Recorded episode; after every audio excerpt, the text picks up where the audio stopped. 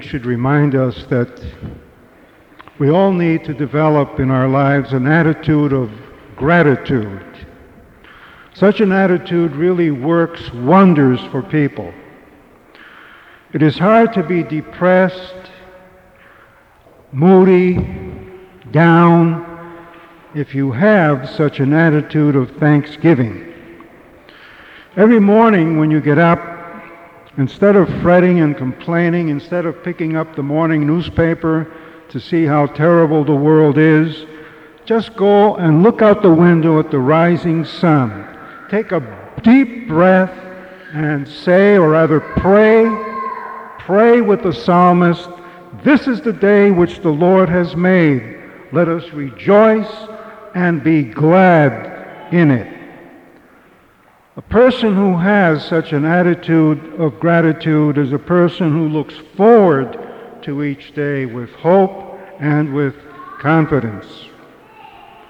A.J. Cronin, a wonderful physician, one whose writings have been a blessing to mankind, said once, Nothing brightens life, our own and others, as much as the spirit of thanksgiving.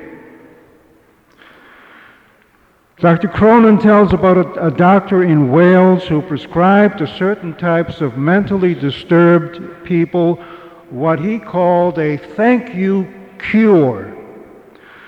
Uh, when a patient came to him discouraged, pessimistic, full of his own troubles, but without physical symptoms of a serious ailment, he would say to this patient, giving him this advice, quote, for six weeks, I want you to say thank you whenever anybody does a favor for you. And to show you mean it, emphasize the words with a big smile on your face.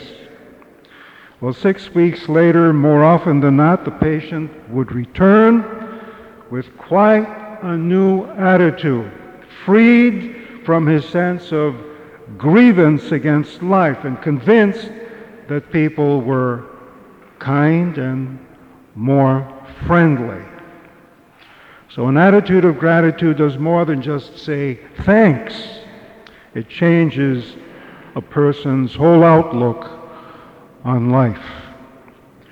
I share with you a few examples. When told that she had cancer, one woman prayed, We're thankful, Lord, that we discovered this malignancy at an early stage. We're thankful that we live in a country where the finest and the best medical help in the world is available. And we're, thank, we're thankful that we're living in a day when tremendously great advances are being made daily in cancer treatment and research. There are millions of cancer survivors today. We're thankful that we're surrounded by a vast number of friends who can encourage us. A husband, thank you, God, for him. Christian friends, relatives, neighbors, thank you, God, for them. Best of all, we thank you for the gifts of our beautiful faith. We don't know what the future holds, but we do know who holds the future. You hold it, Lord, and nothing, nothing can ever separate us from your love. What a beautiful attitude of gratitude based on faith. There's a rather humorous story about a circuit riding minister who held services one Sunday for a notoriously tight fisted congregation. And after giving an eloquent sermon on the importance of giving, the minister took off his wide brim hat and passed it around because they didn't have trays for the usual collection. The hat came back empty. To, to make sure, the poor minister turned the hat upside down and even shook it, but nothing came out. Resignedly, he raised his hands to heaven for the thanksgiving prayer while the congregation wondered what he was going to give thanks for. Father in heaven, prayed the minister, I thank thee for getting my hat back. You can't say he didn't have an attitude of gratitude. St. Paul thanked God for his thorn in the flesh, a chronic ailment that troubled him constantly. He discovered that, in his own words, God's power is made perfect in weakness. And as long as he was weak, he kept clinging to his source of power in Christ. Thus it was that he thanked God for the strength that he found in his weakness. He had a wonderful attitude of gratitude based again on, our, on his faith in the Lord Jesus Christ. Solzhenitsyn, you may remember, thanked God for the many years that he spent in the Gulag, in the Soviet concentration camps. Why? Because it was in prison that he discovered true freedom. It was in prison, in the Gulag, that he found God. So bless you, prison, for having been in my life, he writes. Bless you, prison for having been in my life.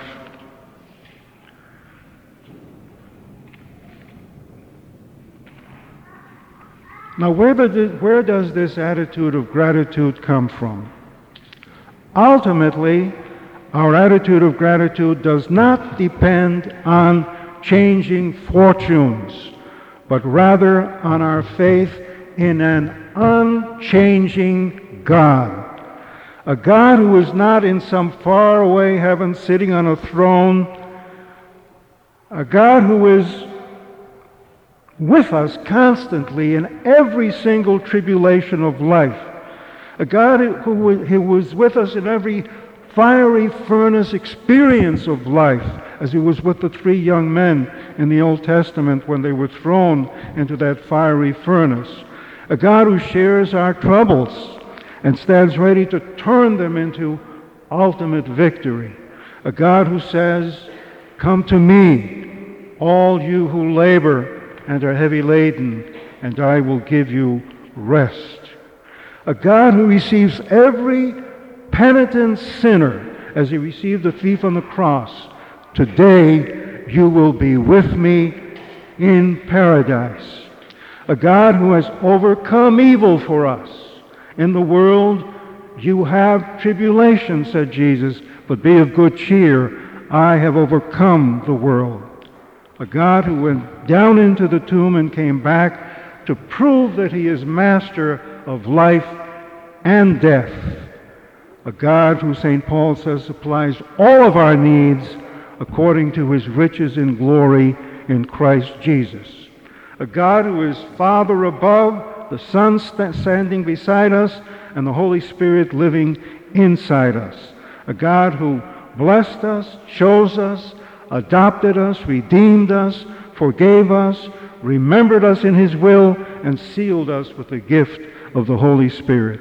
It is in our faith in this risen Lord and Savior Jesus Christ that our attitude of thanksgiving is based. The liturgy, as you know, is called the Eucharist. And the Eucharist is a beautiful Greek word that means thank you, thanksgiving, from the Greek word Eucharisto. Now, it is called so because the liturgy is basically a thank you that we offer to God as priests of His creation.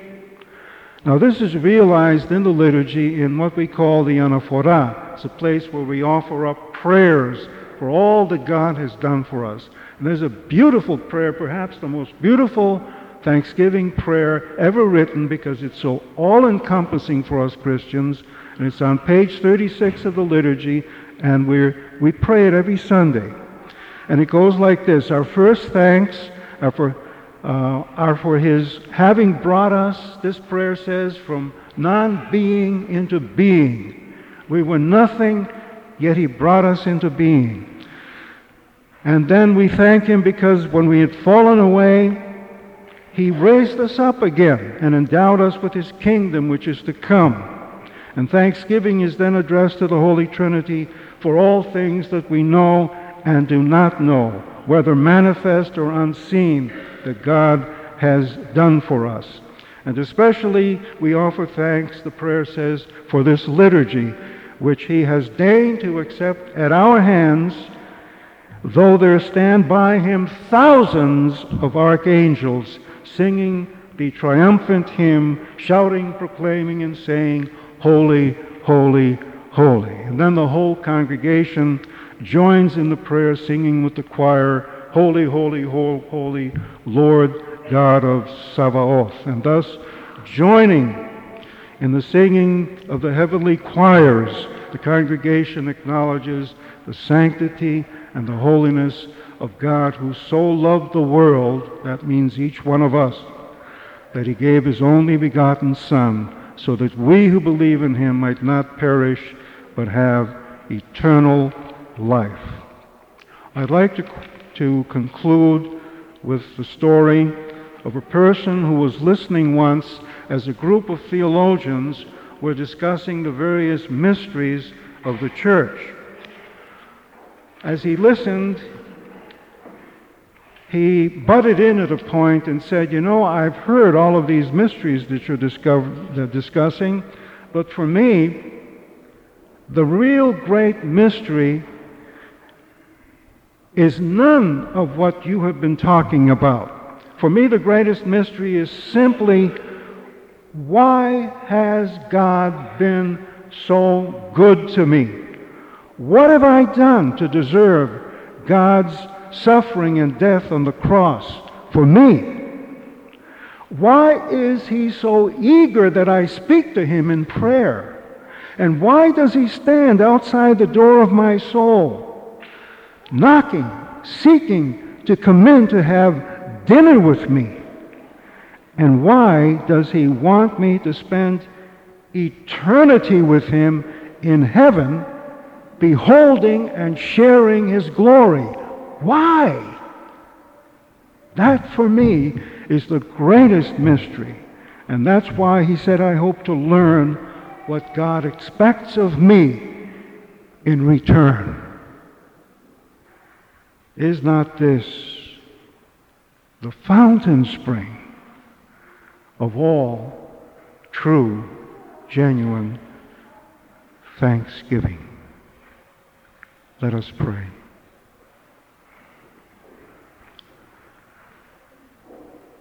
Bless the Lord, O my soul, and all that is within me. Bless his holy name. Bless the Lord, O my soul, and forget not all his benefits, who forgives all our iniquities, who heals our diseases, who bore our sins in his own body, who rose from the dead to abolish our death,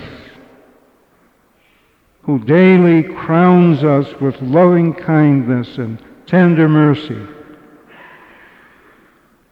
who goes on daily loading us with gifts beyond our deserving. Bless the Lord, O my soul. Bless him forevermore.